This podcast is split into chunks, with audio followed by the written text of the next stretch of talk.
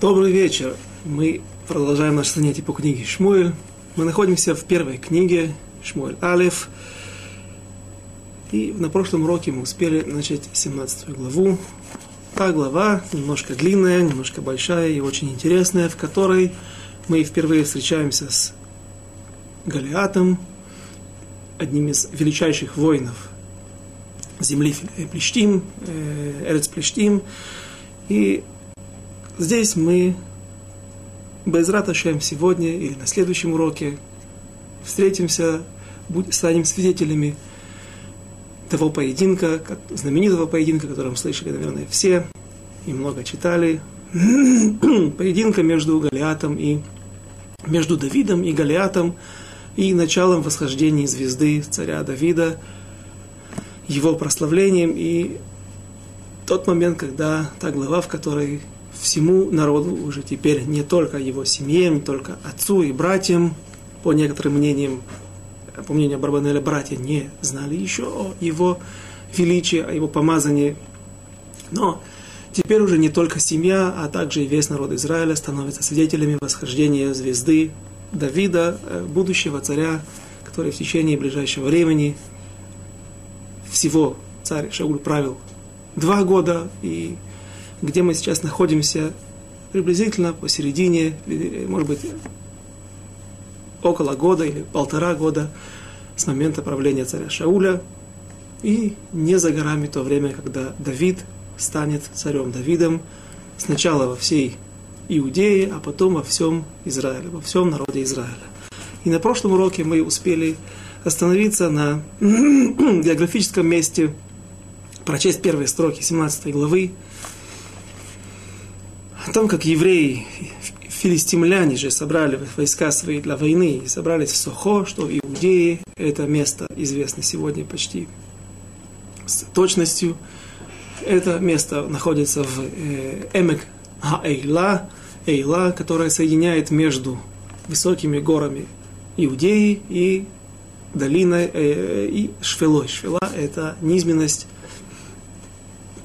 Недалеко находится город Бейчемиш, который находится уже на невысоких холмах, и дальше идет низменность Гуш-Дан,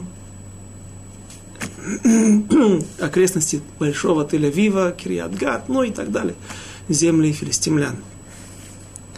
И вот в этом месте собрались филистимляне для того, чтобы воевать с израильтянами.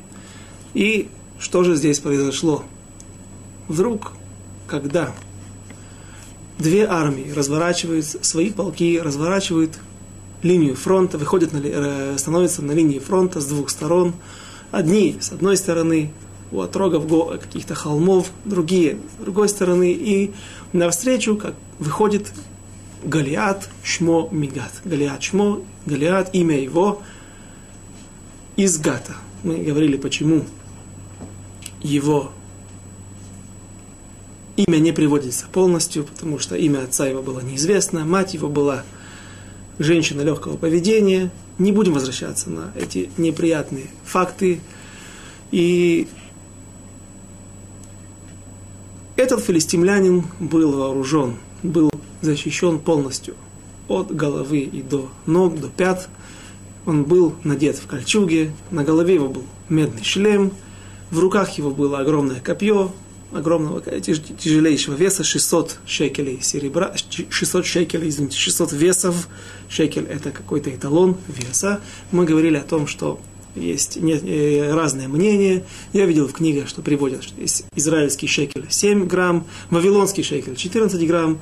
Археологи находили в раскопках э, древних мест Израиля каскасим, вот те чешуйки или кольца, кольчуги, которое было принято в этих местах на протяжении всей истории, на протяжении древних времен, от 10 до 12 грамм. Так, такой вес, таким весом обладала каждая чешуйка или кольцо кольчуги э, древних воинов. И получается, что если вес Галиата, его кольчуги был 5000 шекелей, это значит, что его вес э, был в среднем 6, около 60 килограмм, что больше чем вдвое превышает вес современного бронежилета, принятого в израильской армии, в Цаале. И привели мы Гмару из Вавилонского Талмуда, где мудрецы наши говорят, что трактуют одно слово здесь, э, так, так, так, такой смысл слышится из одного слова. В хец ханито, хец ханито, хец ханито, ханит это копье, хец это его, э, может быть, наконечник имеется в виду, древко копья. Но слово хец наши мудрецы трактуют от хецьё, хеци, половина, то есть утверждают наши мудрецы, что пророк Шмуэль здесь закодировал нам намек на то, что вся его, все, все его вооружение, вся его кольчуга не приводится здесь полностью, а только наполовину. То есть, получается, по этому трактованию наших мудрецов, его кольчуга весила 120 килограмм, а не 60. А почему привели только половину его веса? Потому что не принято восхвалять нечестивцев. Задает Вавилонский Талмуд вопрос, мудрецы Вавилонского Талмуда задают вопрос, ну так может быть мы его вообще не будем тогда упоминать просто. Вышел Голиат, огромный человек, самый большой э, богатырь среди филистимлян, и этого будет достаточно, отвечает мудрецы Вавилонского Талмуда, э, половину хотя бы перевели для того, чтобы э, восхвалить тем самым Давида, для того, чтобы люди знали, какое чудовище, какого абсолютно вооруженного, защищенного со всех сторон человека он победил. И если я не ошибаюсь, на этом месте мы остановились в прошлый раз, и сейчас, без Раташем, с Божьей помощью продолжим продвигаться по 17 главе.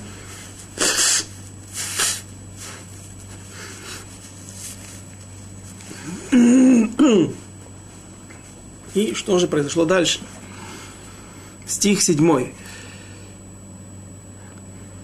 וחץ חניתו כמנור אורגים, ולהבת חניתו שש מאות שקלים, ברזל ונחושת הצינה הולך לפניו. И вот щитоносец, или его оруженосец идет перед ним.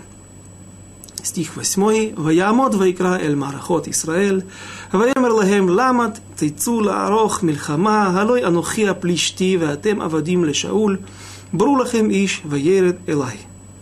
И вот что говорит, выходя на поле боя и предлагая поединок перед войной, как принято во всем мире, что предлагал Голиат, что же он говорил – Пророк Шмуэль пишет вкратце его слова, его речь, но э, Таргум Йонатан намного Марих расширяет намного больше, вставляет между строк тот то, ту речь, то выступление, которое в течение 40 дней, которое в течение 40 дней произносил Голиат. И что же говорит Голиат? Выберите себе человека, зачем вам выходить на войну с нами? Пусть он выйдет со мной и сразится. И что тогда? И тогда Голиат предлагает необычные условия. Им юхан лахем, стих 9. Если сможет воевать со мной, победит меня, Вегикани, и побьет меня, победит. Вегаину лахем лавадим, веим ани ухало, вегикитив, вегиитем лану лавадим, вааватем отану. Если сможет он меня победить, будем мы, филистимляне, вам рабами. Но если я смогу победить его, то тогда вы будете нам рабами. Очень удобные условия. Можно не сэкономить, а избежать лишнего кровопролития и таким образом решить э, вот эту ситуацию, военный конфликт, который назревает. Следующий стих. ויאמר הפלישתי, אני חירפתי את מערכות ישראל היום הזה, תנו לי איש ונלחמה יחד. И сказал филистимлянин, я поносил, посрамил, срамил сегодня израильские полки, дайте мне человека, и мы сразимся один на один. И что же происходит дальше? Какая реакция в Израиле, в стане израильском? Ваишма Шауль прежде всего услышал царь. Царь, на нем лежит ответственность за, за весь народ. Он главнокомандующий, он отвечает за все действия здесь, на поле боя, и услышал прежде всего Шауль, «Вехоль Израиль и весь Израиль, им диврея плештим хаэле, ваихату ваиру меот». И услышал Шауль и весь Израиль эти слова филистимлянина, и испугались, и очень оробели. Что же происходит здесь? Почему вдруг израильтяне оробели, почему очень сильно испугались? Говорит Ральбаг, что условия были изначально э, липовые.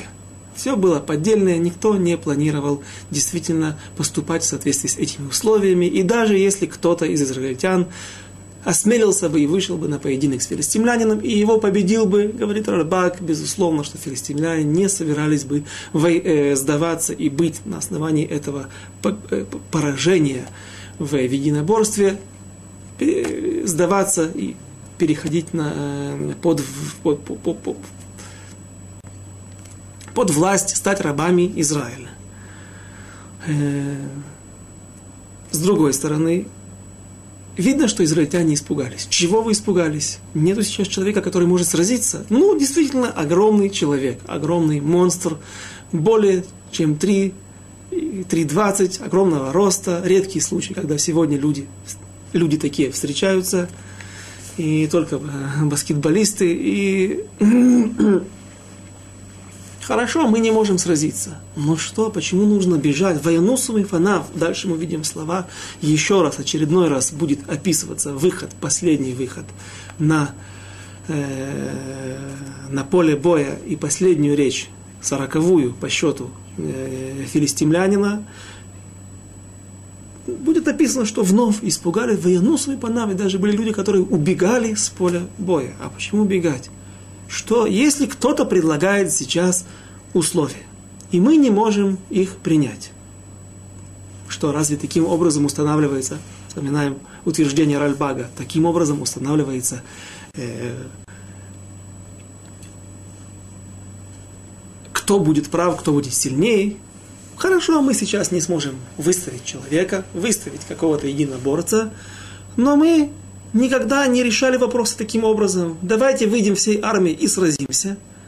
И после этого посмотрим, ведь никогда гвура, могущество или сила какого-то одного человека никогда ни в каких местах не решала исход сражений, исход войны, исход всего положения. У вас есть сегодня гибор, у вас есть сегодня богатырь. У нас тоже был когда-то богатырь. Был Шимшона Гибор, который в свое время обладал такими, и вы это хорошо помните, такими качествами, такой силой, приходил в Азу, и никто во всем во, всей, во, все, во, во всем городе Аза не мог, одном, одном из крупнейших городов э, филистимлян, земли, земли Плештим. Аждот, по-видимому, был самым крупным, или, по крайней мере, самым крупным духовным центром, но Аза была также одним из крупных городов э, сектора Газа, э, земли филистимлян. Что они сделали, когда Шимшон появился в этом городе, распространились слухи, что вот Шимшона Гибора, богатырь, появился в нашем городе, закрыли ворота.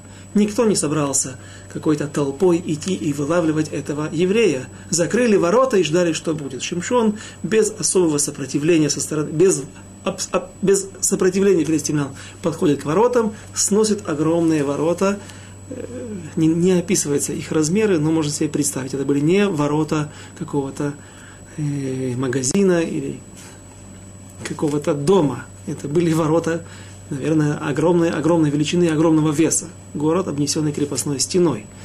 И, и никто на основании побед и могущества Шимшона Гибора, Шим, Самсона, богатыря, не приходил с повинной, не приходил со стороны филистимлян и не сдавался э, в руки израильтян. Так если у вас сегодня есть такой человек – мы должны вам подчиняться на основании этого. А если вдруг даже у нас найдется человек серьезный, или наоборот, мы пошлем какого-то старика, какого-то слабого юношу, а Голиат случайно подскользнется на какой-то кожуре от банана, случайно кем-то брошенный, и упадет, и разобьет голову, и э, таким образом будет победа со стороной со стороны израильтян. Это будет причина для того, чтобы вы стали нашими рабами. Видно, что есть какое-то противоречие в словах. Э, в словах Галета не заложена причина, на первый взгляд, с первого прочтения строк, которые здесь написаны, для того, чтобы израильтяне страшно испугались и Ваянусу Мипанав, и уходили от, э, может быть, не бежали с поля боя, потому что нужно вспомнить интересную Аллаху, как ведется еврейская война и как ведется прежде всего подготовка к еврейской войне. Рамбам Б. Элахот в законах царей описывает, что после того, как объявляют о тех людях, сначала после того, как прошел, прошла общая мобилизация, собрались люди на поле боя и подготавливают полки, подготавливают подразделения, объявляют о том, что те люди, которые все знают эти строки истории, те люди, которые женились и сделали, э, скажем, Ирусин, назовем это помолвкой, и пока что еще не ввели жену в свой дом, не стояли жены под хупой, пусть идут домой. Те, кто построил дом, посадил виноградник, в общем, называют разные статьи, разные причины для тех людей, которые имеют право уйти домой не будем освещать и углубляться во все стороны и причины, почему же людей отпускают домой таких. Так вот, говорит Рамбам, после того, как эти люди ушли, образовались какие-то дырки в рядах. Теперь есть какие-то старосты, есть какие-то офицеры ответственные, которые заполняют, упорядочивают ряды Израиля, чтобы все, все подразделения были вновь имели э, полный состав, кто где за кем идет, кто начальник, кто подчиненный, кто прямой, кто непосредственный начальник и так далее. И после этого устанавливаются солдаты, устанавливаются особые заградительные гарнизоны, люди сзади с металлическими прутами, с каким-то особым оружием, которое превышают силу обычного оружия, обычного меча, с которым идут в атаку обычные солдаты, рядовые. И эти люди должны выполнять роль тех людей, тех солдат, которые устрашают э, робких. После того, когда, если ты не получил освобождение от армии, отсрочку, теперь ты не имеешь права трусить. Если ты вдруг попытаешься повернуться обратно и показать врагам спину, теперь ты можешь быть наказан и даже, по-видимому, убит. Ну, наверное, сначала должны устрашать этими ломами, чтобы они не сеяли панику в рядах Израиля. Поэтому сказать, рассудить будущие стихи, которые, возможно, мы сегодня прочитаем, я надеюсь, успеем, о том, что Янусом и Панав и израильтяне испугались и начали убегать перед видом этого израильтянина, Э, так объяснить мы напрямую, убегать с поля боя мы не можем, потому что должен быть порядок. И порядок наверняка был. Но, наверное, убегали, пытались скрыться. Что-то было ощущение какого-то позора. Люди не знали, куда деть глаза, куда деть себя. Что же произошло, что же говорил этот филистимлянин, и почему такую панику и такой страх он наводил на израильтян.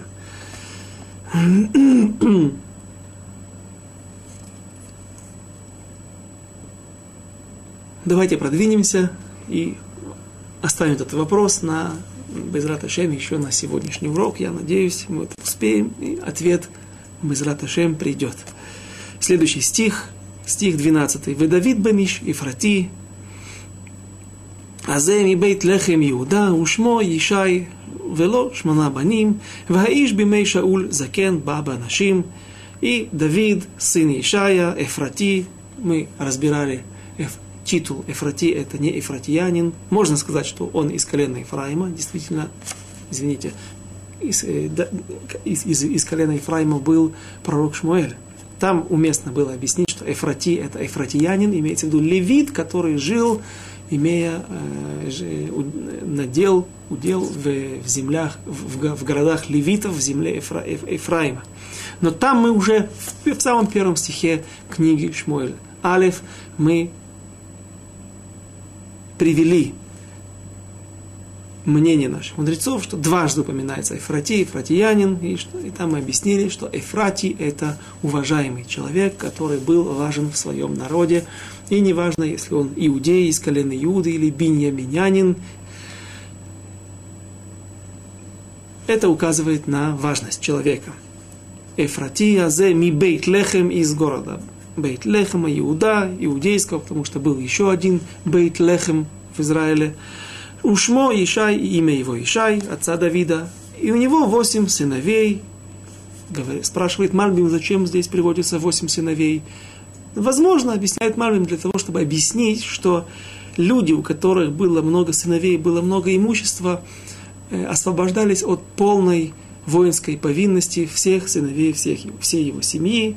И мы увидим сразу же в следующем стихе, что только три старших сына пошли на войну, и объяснение Марбима, что только трое шли, э, были взяты на фронт, а все остальные были оставлены, такой был закон, оставлены для наблюдения и ведения хозяйства, обширного большого хозяйства Ишая.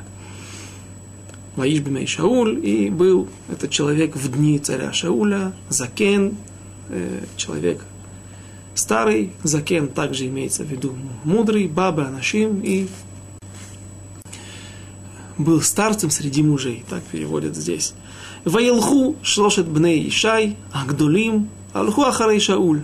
И пошли три старших сына Ишая за Шаулем на войну, и Шем шлошет банав, ашер галху бимильхама Элиав, у Хабихор, у Мишнеху Авинадав, и Ашлиши Шама. И первый из них, три старших сына пошли за Шаулем на войну, старшего первенца, сын, э, старшего сына, первенца имя Илиав, зовут Илиав, и его второй сын Авинадав, и третий Шема. Стих 14. Вы Давид, Муакатан, и параллельно приводится вновь Давид, а Давид, он меньше из всех, ушлоша гдолим алху ахарей Шауль. А трое старших пошли за Шаулем. Зачем? Обратите внимание, только что мы об этом слышали. Три старших сына, сына пошли на войну за Шаулем приводятся даже их имена, и вдруг опять упоминание. Следующий стих, на первый взгляд, лишний. Стих, который мы прочитали, 14. Ведавиду лех вашав, меаль Шауль, стих 15. И Давид возвращался от Шауля следить, пасти скот его отца в Бейтлехем, Вайгаша плещи, и вновь мы встречаемся с филистимлянином, и Вайгаша плещи Ашкем Вегарев Ваитьяцев Арбаим Йом. И приходил утром и вечером.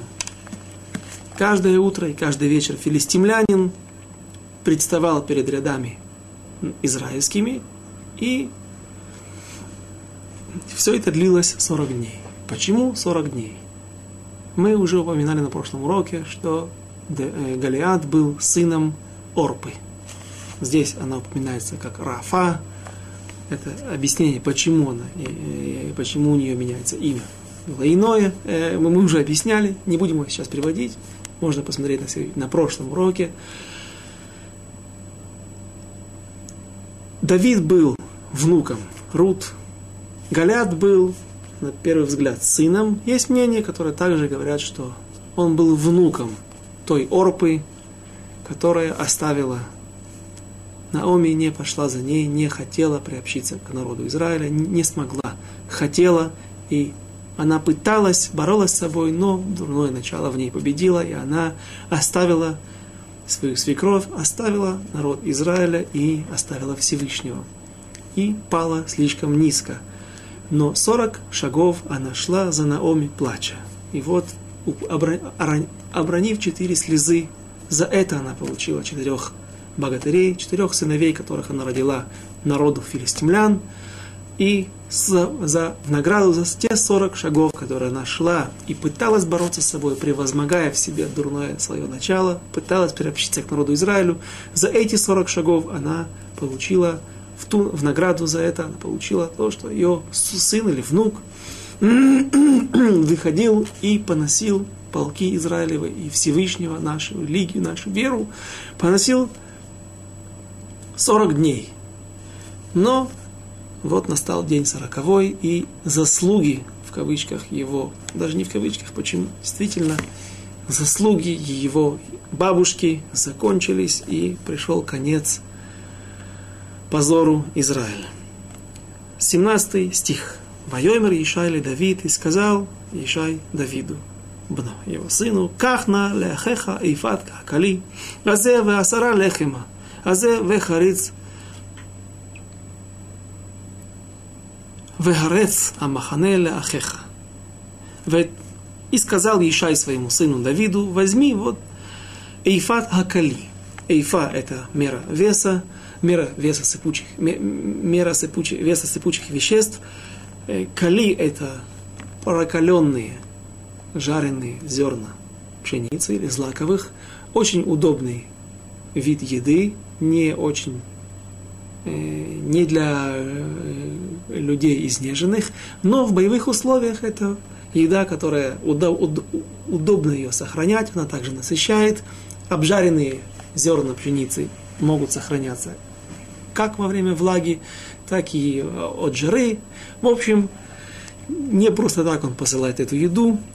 И 10 хлебов, и ступай, беги на поле боя, там, где есть лагерь израильский, и посети своих братьев.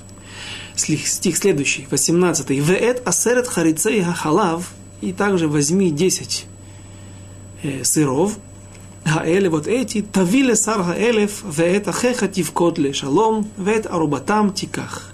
Возьми сыры, и вот также возьми и отнеси их, ле, э, их главно, не главнокомандующему, а тысяченачальнику наши мудрецы говорят, что этот тысяченачальник был тот командир того полка или того подразделения, в котором находились три брата Давида, был никто иной, как сын Шауля Йонатан.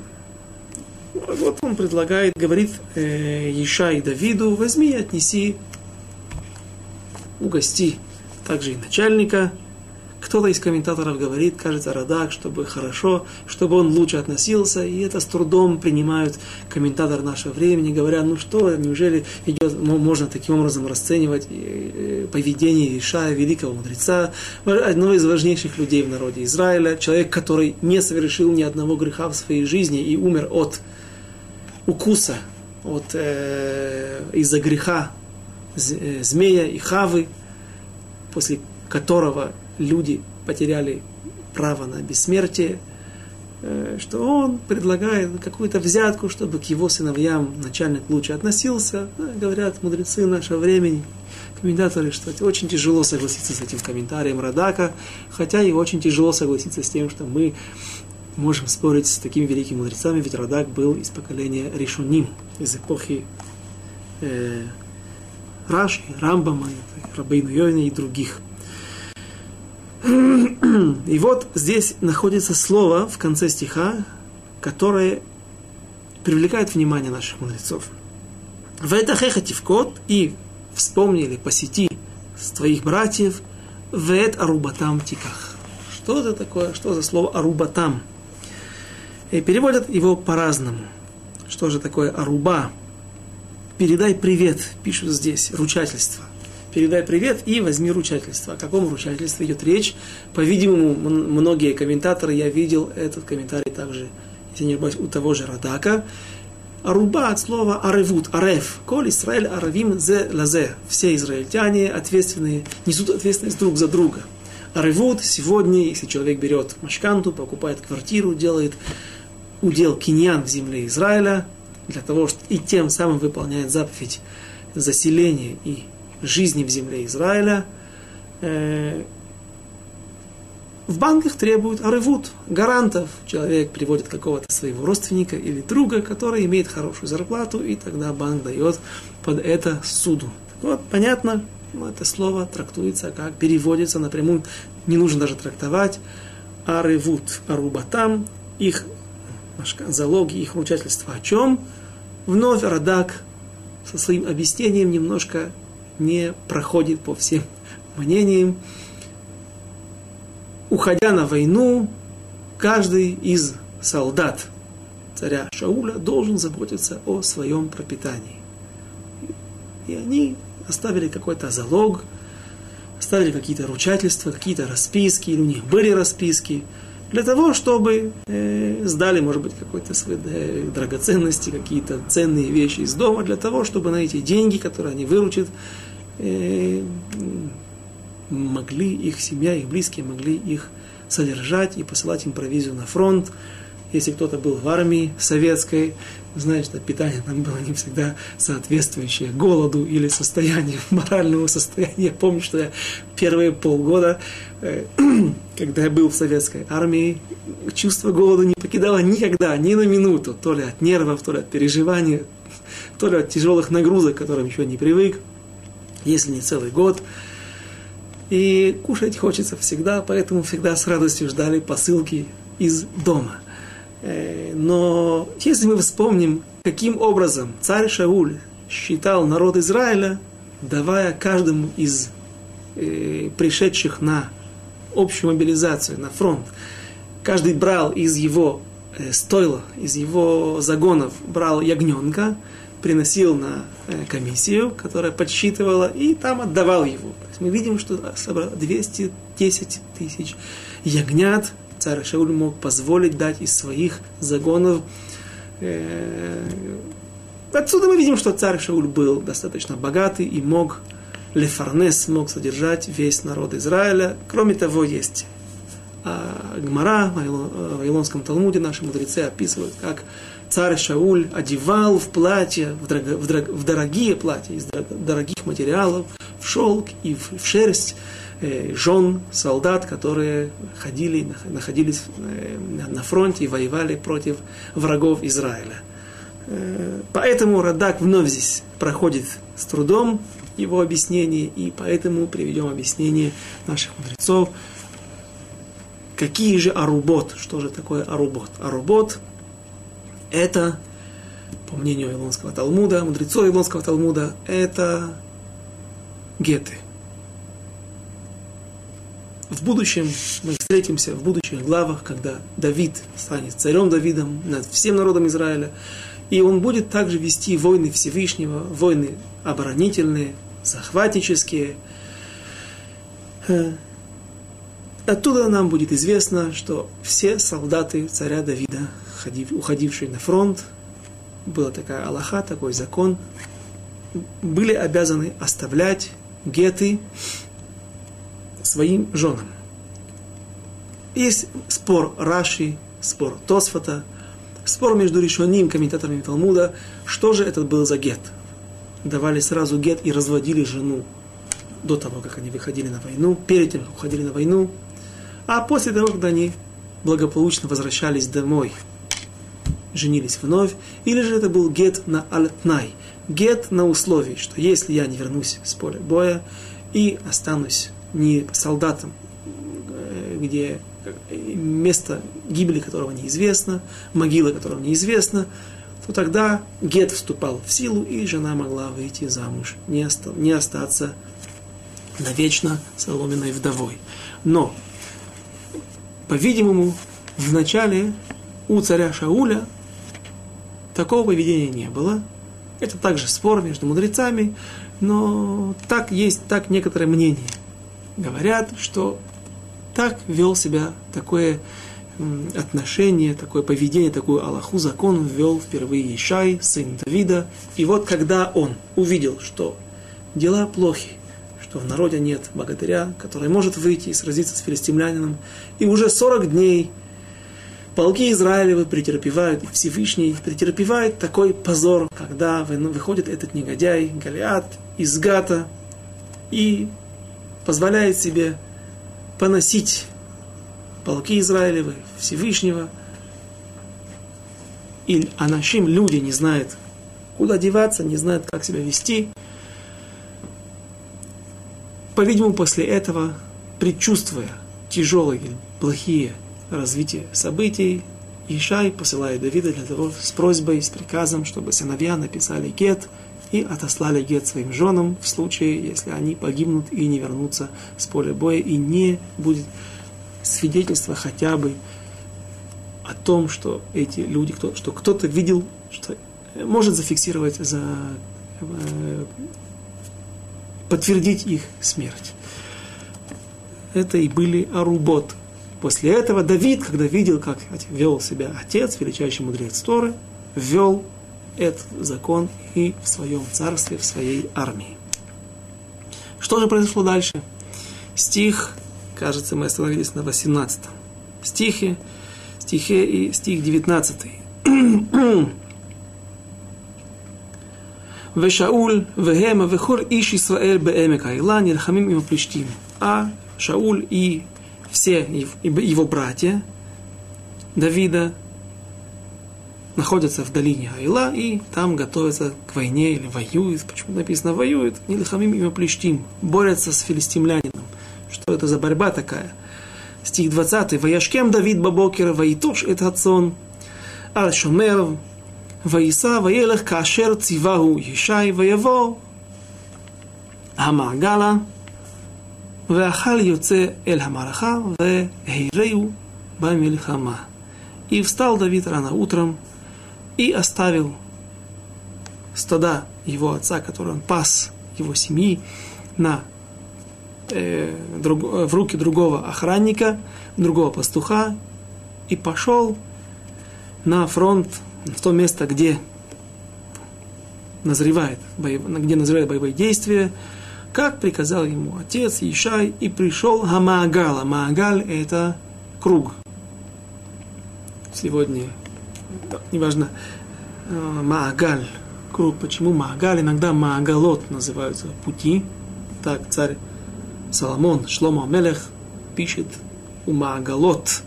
И пути Мальбим объясняет там в Мишле, в притчах Соломона, что иногда человек не может идти прямым путем. И прямой путь для того, чтобы достичь цели, он именно обходной путь. Потому что вот на пути есть какая-то серьезная преграда, серьезная препона, и пойдя прямо человек может погибнуть или не преодолеть эту, проблему, э, эту препону. И поэтому он должен идти окружными путями, и а это тоже часть нашей жизни, это тоже пути которые нужно использовать. Здесь же Маагаль – это не путь. Пришел к Маагалю, кругу, по-видимому, стан Израиля, там, где люди находились со, всей, со всем своим снаряжением, с провизией, где был э, э, штаб или тыл, э, все это находилось в форме круга, для того, чтобы быть готовым к обороне со всех сторон.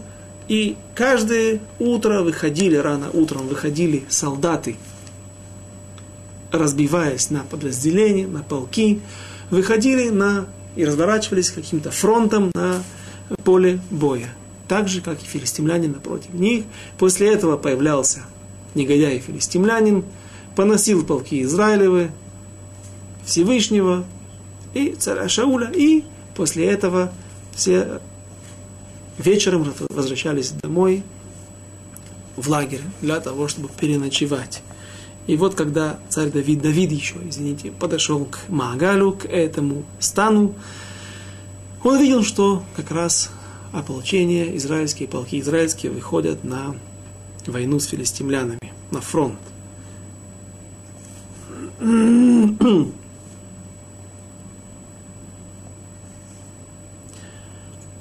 стих 21, «Вата арох Исраэль у плештим, мараха ликрат мараха» и развернули свои ряды.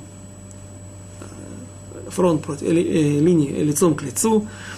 Ваитош Давид это килим меалав, и вот оставил все свое снаряжение, все, что было на нем, с ним, Давид на какого-то охранника, который был в тылу, в лагере, Алядей Шомер, Акилим, Ваярат, Амараха, Ваяво, Ваишаль, Ляхав, Лешалом.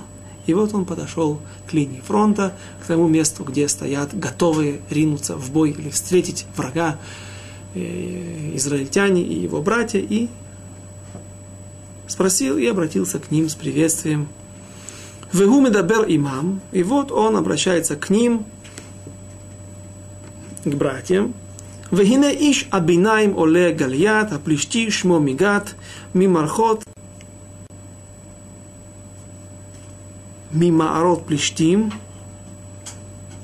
Вайдабер кадварим аэле, ваишма Давид.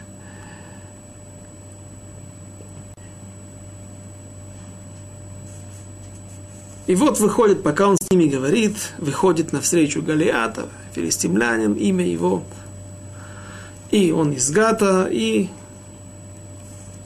сказал он слова, которые сейчас будут процитированы. И выхоль ищ Израиль Бир Отам, это Ишве, Нусами Панав, стих, о котором я уже упоминал сегодня.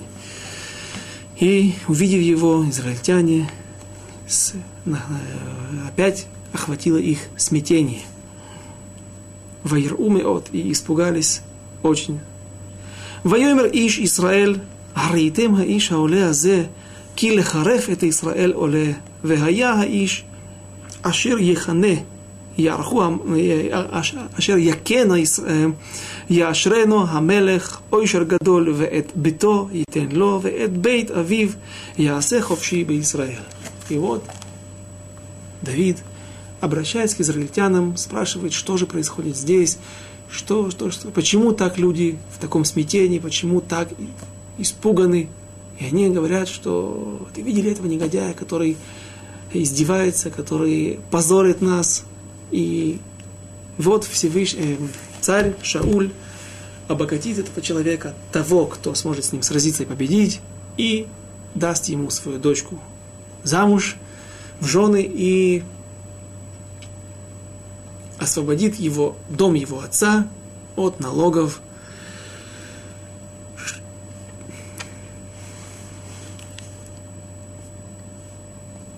Вайомер Давид, стих 26. «И сказал Давид, эль ханашим хаумдим имо леймор, מה יעשה לאיש אשר יכה את הפלישתי הלז, והסיר חרפה מעל ישראל, כי מי הפלישתי הערל הזה, כי חרף מערכות אלוקים חיים». Царь Давид обращается к этим людям с иронией. Он говорит, Ми Ареля Зеда, кто он такой обрезанный этот, что он позволяет себе так относиться не, то, не просто к полкам Израилевым, а поносить самого Всевышнего, поносить нашу веру, наш иудаизм, все наши ценности, наши святости. И что, как он может, как он может себе такое позволить? Кихарев Мархот Исраэль Хаим. Э, говорят наши мудрецы, что в глазах Давида выглядел этот филистимлянин э, очень, очень легким, легко, ему видно было, ему казалось, что очень легко можно победить этого человека, потому что тот, кто позволяет себе так много богохульства, много, такое страшное преступление, осквернение имени Всевышнего перед лицом народа Израиля, перед лицом филистимлян, такой человек практически не имеет, не имеет права на существование, но Давид пытается пробудить своими вопросами у израильтян. Он хочет найти человека, возбудить у евреев э, возмущение. Как же так? Как вы можете это терпеть? Как 40 дней этот негодяй может издеваться над всем святым, что есть в народе Израиля, и вы молчите? Никто, неужели нет никого, кто может выйти нет ревнителя веры, который может выйти и вступиться за нашу веру, за Всевышнего, если, как, если можно так определить это, как будто бы Всевышнему нужна защита. И тут я хочу остановиться и объяснить, почему же израильтяне так испугались. Во-первых, видно, что израильтяне, нет среди, в рядах Израиля нет такого человека на таком духовном уровне, который видит всю проблему в том, что здесь происходит.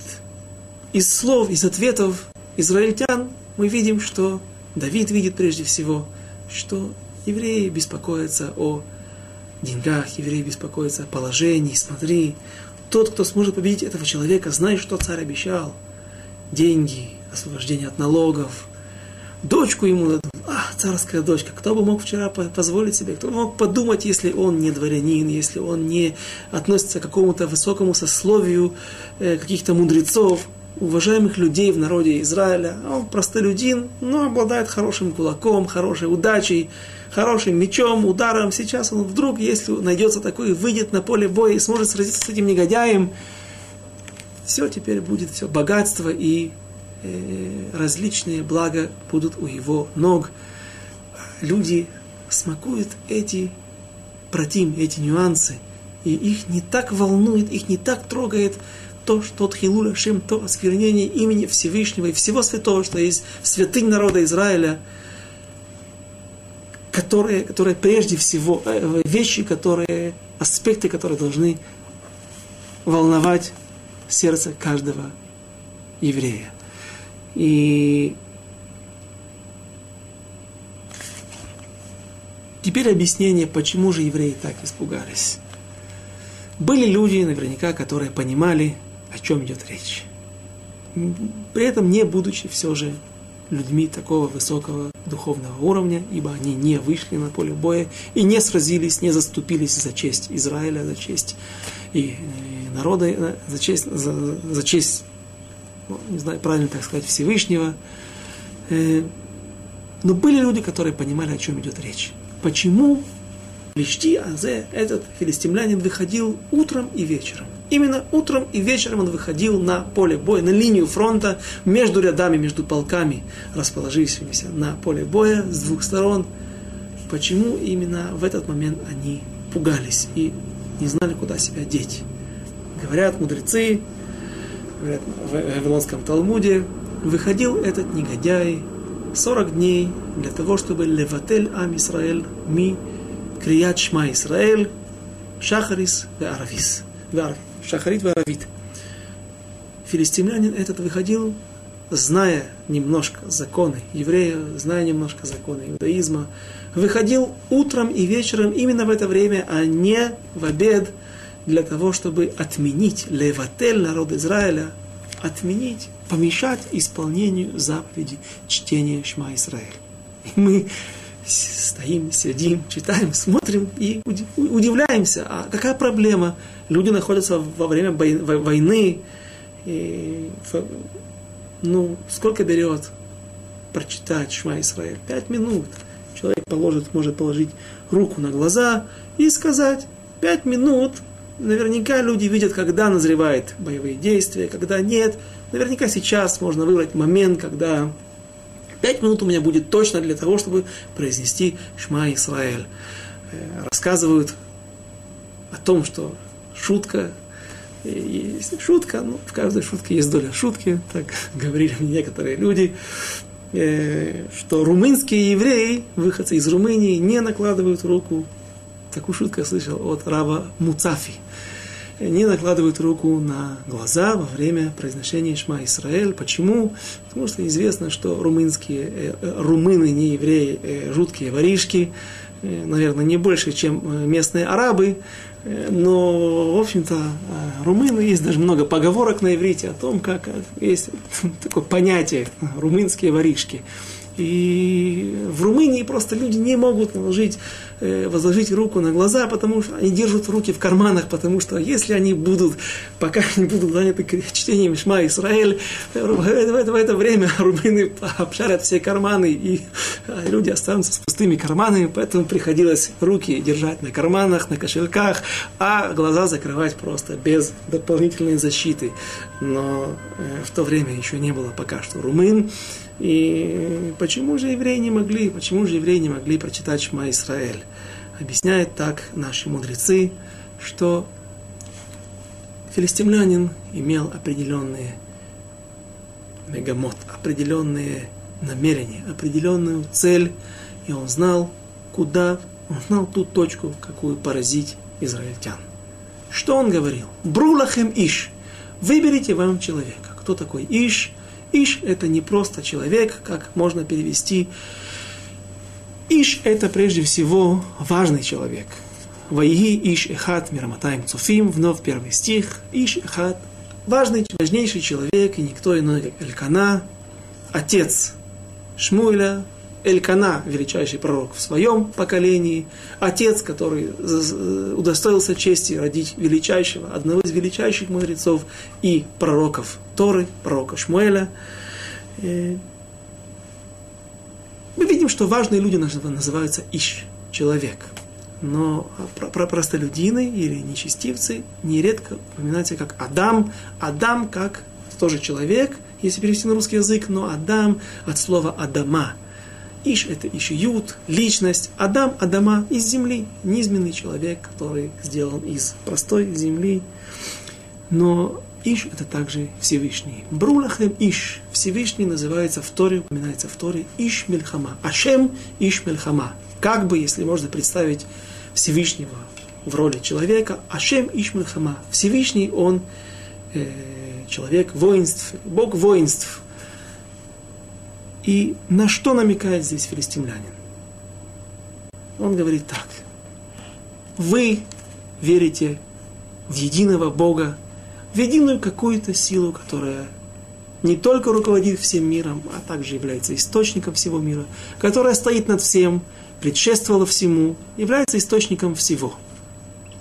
И, разумеется, и ваших побед не только, не только вашей жизни, парносы и так далее.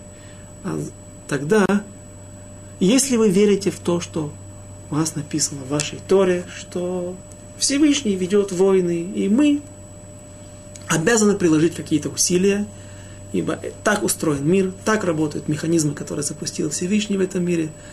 Но, в общем-то, когда нужно знать, что когда мы идем на войну, мы должны учиться военному ремеслу, мы должны использовать оружие, мы должны использовать всю военную тактику и мудрость, которая, все аллахот, которые мы также сегодня немножко упоминали, законы, ведения войны, подготовки к войне, кого берем, кого не берем. Но всегда нужно знать, что Сус Мухан Мельхама, как говорит царь Соломон, конь готов к войне, а Велашема Ишуа. Сус Мухан Мельхама, Велашема Ишуа.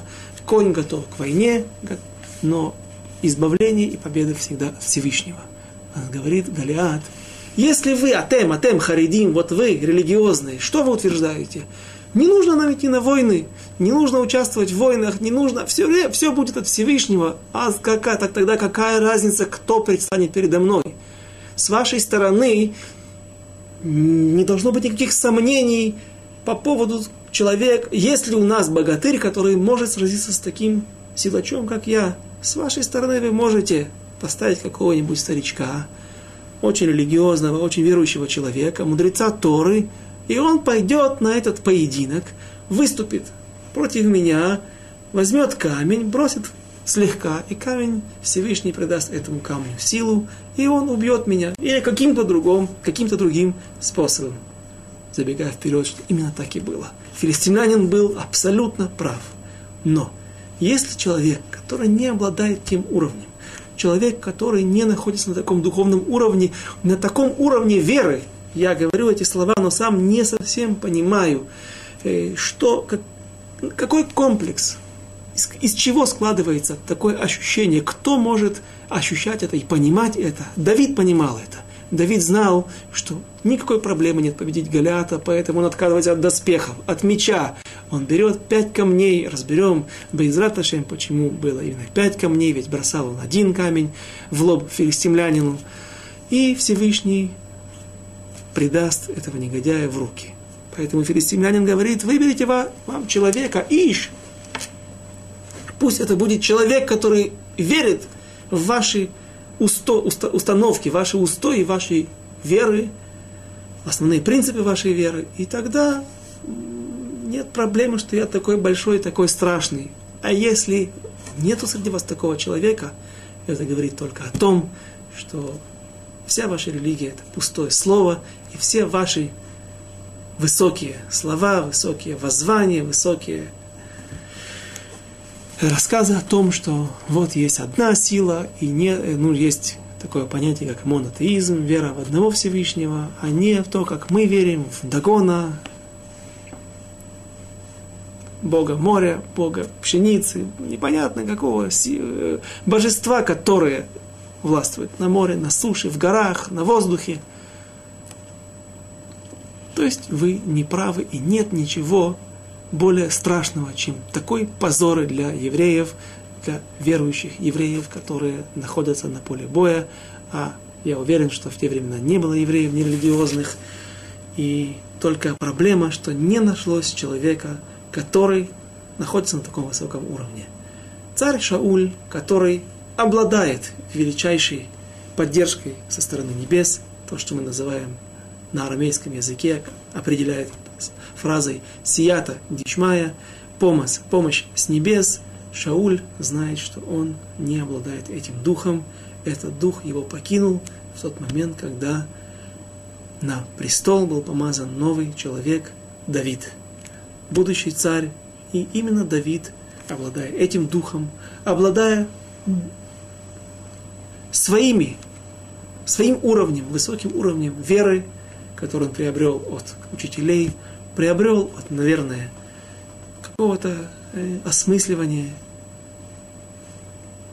стихов Торы, когда он грустил, заброшенный своей семьей, заброшенный неспроста Всевышним в пустыню, в иудейскую пустыню, только находясь со своим скотом и между он и Всевышний своих, гру, э, в своих грустных стихах, которые мы много встречаем в, в его Таилим, там он приобретает этот уровень, безусловно, от своего Ребе.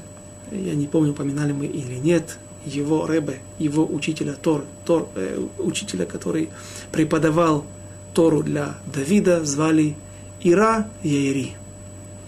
И Давид обладает, в общем, этим уровнем, и он не понимает, видя, что израильтяне раз за разом возвращаются на тот посук, на, на, на, на, на, на то обещание царя Шауля обогатить того, кто сможет побить этого негодяя, дать ему свою дочку, освободить его семью и семью его отца от налогов. Поэтому Давид решает брать инициативу в свои руки. Также Йонатан э, также немножко рассказывает нам, проливает свет на то, что происходило здесь, торгом раби, торгум раби Йонатан бен Узиэля. Он приводит на арамейском языке, по-видимому, у него была традиция из поколения в поколение от учителя к ученику передавалась традиция о том, что же говорил немножко более мефурат, более подробно, что же говорил этот негодяй, филистимлянин.